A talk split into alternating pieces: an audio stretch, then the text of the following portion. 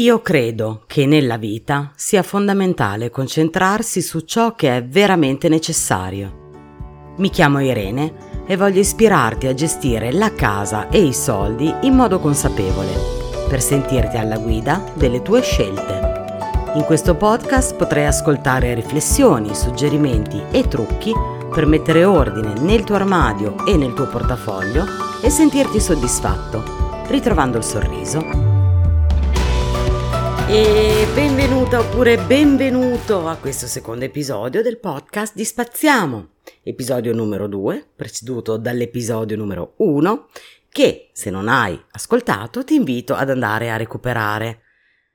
Nell'episodio 1 abbiamo parlato di perché siamo qui. Cioè abbiamo, ho raccontato le intenzioni, le ragioni di questo progetto. Mi faceva piacere però aggiungere un particolare, cioè come nasce questo progetto, qual è il suo motore, qual è la leva che ha spinto me a svegliarmi una bella mattina e dire sai che cosa c'è? Facciamo questa operazione di condivisione e vediamo un po'. Se riusciamo a tenerla in piedi, vediamo dove ci porta. Spaziamo non è un progetto corale, è un progetto che nasce e viene allevato da me soltanto e chiaramente contiene parte delle cose che io ho vissuto, che mi sono successe. C'è però un episodio particolare che fa scaturire tutto questo. Io tre anni fa, sulla mia via, dopo avere chiaramente avuto altre esperienze professionali precedenti, ho mm, avuto possibilità di incontrare la figura del professional organizer. Ma che cos'è un professional organizer? Io, sinceramente, non lo sapevo. Ho avuto questo incontro, diciamo, mi sono interessata, ho fatto un po' di letture, ho agito in un certo modo sulla mia casa, verrà tutto fuori mano a mano, quella che è la parte più pratica, diciamo così, e nel fare tutto questo mi sono sentita molto a mio agio, mi sono sentita che questa cosa era nelle mie corde e ho deciso di diventare io stessa una professional organizer. Come abbiamo però già sottinteso, la professione non è molto diffusa, non è molto conosciuta, almeno in Italia. E quindi diventa per me necessario dare una spiegazione in questo senso. Raccontare chi è e che cosa fa un professional organizer in particolare mi è funzionale per due ragioni. Una è spiegare appunto meglio la natura di questo progetto. Ragione numero due è nel mio piccolo aiutare nella diffusione della professione. E per raccontarti bene chi è e cosa fa il professional organizer, ho deciso di raccontarti una storia.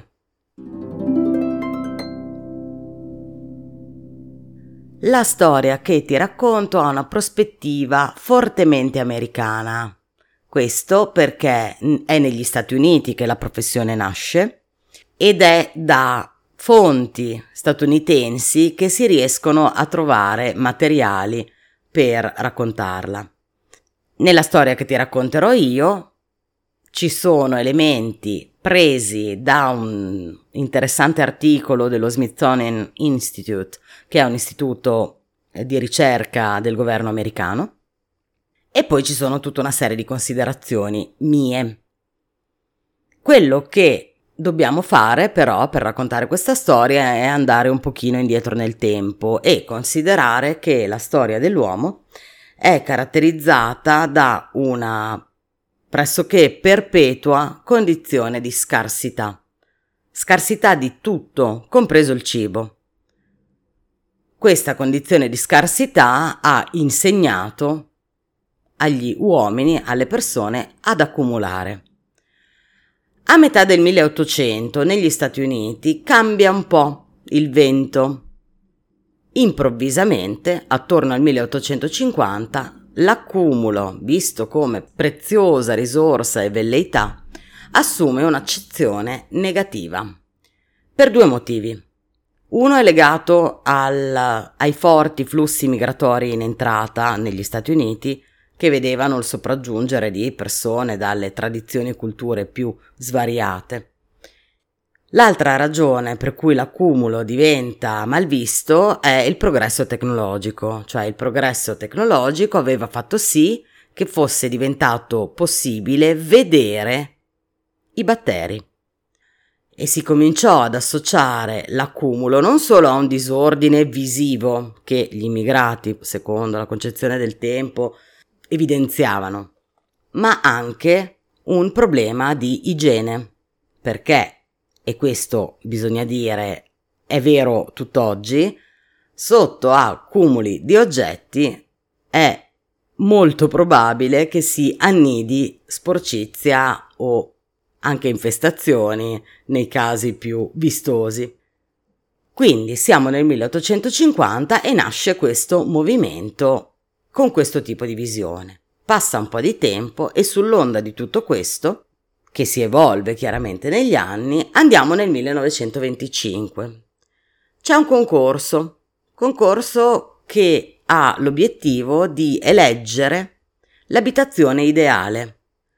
A questo concorso in quell'anno partecipa una signora di nome Caroline Bartlett Crane, la quale diventa un fenomeno, tipo la Condo, Condo di cui parleremo più avanti, sia nell'episodio ma più avanti negli episodi.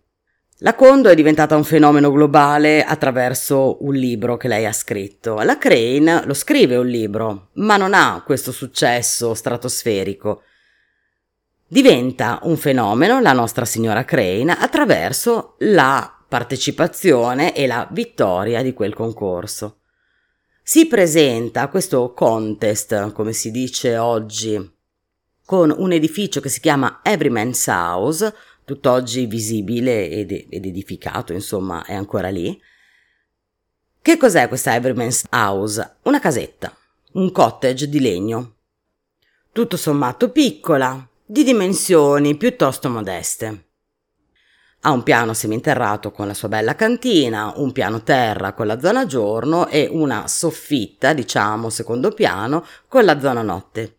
Ambienti abitabili 5 pensata per una famiglia di 4-5 individui, mediamente madre, padre e figli, ma non necessariamente questa combinazione. Famiglia con un reddito medio-basso, quindi parliamo di una casetta con costi di costruzione tutto sommato contenuti, sia per il tempo ma anche eventualmente oggi. Che cos'ha di nuovo questa casa rispetto ai canoni che erano precedenti? Uno, l'ideale al quale si ispira, che è un ideale di parsimonia e autosufficienza, in netto contrasto con le usanze e le abitudini che caratterizzavano l'epoca vittoriana che terminava grosso modo con la fine del 1800. L'altra caratteristica è la conversione della sala da pranzo in qualcos'altro, che la Crane chiama stanza della madre. Cioè, la signora valuta che per quale motivo dobbiamo tenerci lì una stanza che viene utilizzata un'ora o due al giorno al massimo per desinare e sacrificarla così? Facciamoci qualcosa che ci serva di più. E questo ambiente viene appunto destinato originariamente alla padrona di casa eh, che può svolgere al suo interno tutti i suoi lavori di cucire, rammendare, eh, organizzare, conservare e qualunque cosa potesse fare una donna nel 1925 che, ricordiamolo, nella stragrande maggioranza dei casi si occupava della casa come mestiere. Ma la ex sala da pranzo poteva essere convertita in qualsiasi altra stanza fosse necessaria, per esempio uno studio per il marito, una stanza per ospitare un genitore in là con l'età, o che semplicemente abitava alla stessa casa del figlio o la figlia, oppure una stanza per far giocare e studiare i bambini e i ragazzi. Insomma, vari utilizzi della stanza. Questa casa finirà poi per ispirare un nuovo stile architettonico, perché prelevare il tavolo da pranzo e inserirlo in salotto crea un ambiente multiuso che fino ad allora non si era mai visto. Oggi abbiamo il cosiddetto open space che va per la maggiore, dove non solo mangiamo e soggiorniamo, ma cuciniamo pure. Quindi la strada che aprì fu proprio questa. I libri sul tema della sobrietà, del buon gusto, dell'essenzialità, editi in quel periodo, sono innumerevoli. E quei libri ebbero un enorme successo di pubblico. Venivano letti tantissimo dalle donne americane, che apprezzavano molto i contenuti che venivano proposti. Leggevano, si documentavano, ma non praticavano. Cioè le donne americane, davanti a questa scolarizzazione sulla sobrietà, in realtà hanno continuato a riempire le loro case di ninnoli, eh, bamboline, pizzi, merletti, senza poi mettere in pratica i consigli che venivano dispensati da questi testi che leggevano così volentieri. Arriviamo agli anni 70 del 1900. Quel movimento che promuoveva ordine e igiene ha aperto la strada alla figura del professional organizer. La prima professionista dell'organizzazione che possiamo citare si chiama Stephanie Winston, che nel 1973 ha questa folgorazione e si inventa questa professione. Il suo scopo era quello di aiutare a mettere in ordine fra i documenti eh, finanziari, perché poi chiaramente al tempo la digitalizzazione non era ancora arrivata. Lo scopo della Winston appunto era quello di fare ordine, rendere efficienti le aree di stoccaggio di casa, quindi armadi, guardaroba, cantine, eh, dispense e così via, e pianificare i budget familiari. E nell'intraprendere questo percorso, la Winston, anche a sorpresa, è entrata in contatto con un sacco di gente che aveva bisogno di aiuto per fare quello che la Winston proponeva. Da lì lei ha scritto diversi libri, ma già nel 74 veniva intervistata dal New York Times con un giornalista molto curioso di capire che cosa lei facesse e l'esposizione mediatica che derivò da questa intervista fece sì che molte persone si incuriosissero alla professione e decidessero di intraprenderla.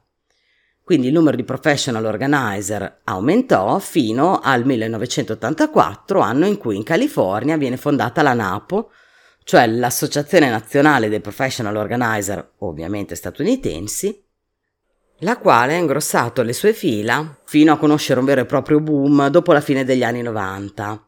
Ed è proprio in questi anni, alla fine degli anni 90, da noi sono arrivati un pochettino più tardi, iniziano ad essere trasmessi moltissimi programmi televisivi sui temi del disordine cronico e dell'accumulo. Noi abbiamo avuto l'esploit di accumulatori seriali, però torno a dire, siamo credo una decina d'anni in ritardo rispetto a quella che fu la trasmissione um, nel, negli Stati Uniti, l'emissione della trasmissione. E così arriviamo fino ai giorni nostri e arriviamo a Maricondo. Maricondo è una carinissima, deliziosa, veramente signora giapponese, piuttosto giovane peraltro, che nel 2011, quindi già ormai dieci anni fa, ha pubblicato un testo, carino quanto lei, delizioso quanto lei, dal titolo Il magico potere del riordino. Nel, ehm, allora, è stato pubblicato inizialmente nel mercato nazionale di riferimento, quindi in Giappone, enorme, stratosferico successo e viene tradotto in credo una trentina di lingue e pubblicato anche altrove. Negli Stati Uniti questo punto di vista un pochettino più esotico fece molta presa sui lettori. E io credo che se non, se non dico una cosa errata, mi pare che il magico potere del riordino abbia venduto un paio di milioni di copie nel mondo ad oggi, che sono parecchie anche perché parliamo di un tema di nicchia, non è il romanzo di Ken Follett, che ha comunque un numero grande di estimatori ed è molto trasversale. E la Kondo, attraverso questo successo stratosferico, ma lei ha fatto proprio un colpaccio, è diventata una superstar internazionale per davvero, ha avuto possibilità di uh, girare anche una serie uh, che è un prodotto originale Netflix e che trovate ancora su Netflix, si intitola Facciamo ordine con Marie Kondo, sono otto episodi, otto storie, ambientazione California, quindi la Kondo se n'è andata là a fare la sua operazione di riordino. Sono otto storie diverse, quindi relative a condizioni e situazioni di vita differenti tra loro, che vengono presentate allo spettatore. Viene presentata anche la situazione normalmente drammatica di quelli che sono gli spazi di casa poi arriva la signora Condo che dispensa i suoi consigli, dà alcune istruzioni, se ne va, torna a controllare, insomma, se avete voglia e vi incuriosisce il tema, andatelo a guardare. È carino. Io della Condo ho una mia opinione personale, non della Condo persona, ovviamente, che non conosco, non ho il piacere di avere mai incontrato, eh, ma eh, ho delle opinioni sul suo metodo, che è un metodo sicuramente ultra efficiente, ma secondo me è un po' drastico. Quindi applicarlo to cure a un'abitazione mi sembra veramente eccessivo, ma è una mia opinione personale. Ho letto non solo il magico potere del riordino, ma io credo che ad oggi i testi di Kondo siano una trilogia. Comunque io li ho letti tutti e mm, è proprio carino da leggere se chiaramente si è un minimo interessati al tema. E quindi vi consiglio di andare a guardare. Dopo il fenomeno Kondo, negli Stati Uniti, la quale ha un grip particolare perché questo punto di vista, come dicevamo, un po' esotico, che arriva da lontano, la rende incredibilmente interessante, emerge una pletora di personaggi anche famosi che dopo la Condo si sono affacciati sul settore e producono serie tv, pubblicano libri ancora adesso. Da noi in Italia eh, mi pare sia un po' scemato l'interesse su questo argomento, ma negli Stati Uniti è ancora di, di gran moda. Ed è qua che io mi interrogo. È di gran moda. Quello che bisogna verificare è se questa apparente nuova consapevolezza sulla attenzione che la casa richiede sia appunto una moda che passerà, ma soprattutto se lascerà qualcosa, mi domando. Intendo dire, abbiamo già visto nel 1925 circa letture interessantissime, donne assolutamente attratte dal tema, ma che poi non hanno eh, messo in pratica quello che veniva loro consigliato. Quindi tanto entusiasmo, ma poco agire. Il dubbio, io ce l'ho, è possibile che si tratti di una moda. La certezza che ho io però è che la sofferenza e il disagio che molte persone avvertono nella difficoltà che gestire le proprie cose comporta il fatto di non avere il controllo di quelle cose, il fatto di non conoscere nemmeno la decima parte degli oggetti che si posseggono, senza contare l'impatto economico che tutto questo ha sul portafoglio, secondo me è un problema vero ed è un problema di felicità. Chiudo questo lungo episodio che avrei voluto fare molto più breve ma la storia merita di essere raccontata nella sua completezza. Ti ricordo che trovi Spaziamo anche su spaziamo.com con il blog. Aspetto i commenti, aspetto i riscontri e anche le critiche e ci sentiamo qui per il terzo episodio dove ti racconto cosa fa un professional organizer quando si sveglia la mattina. A presto!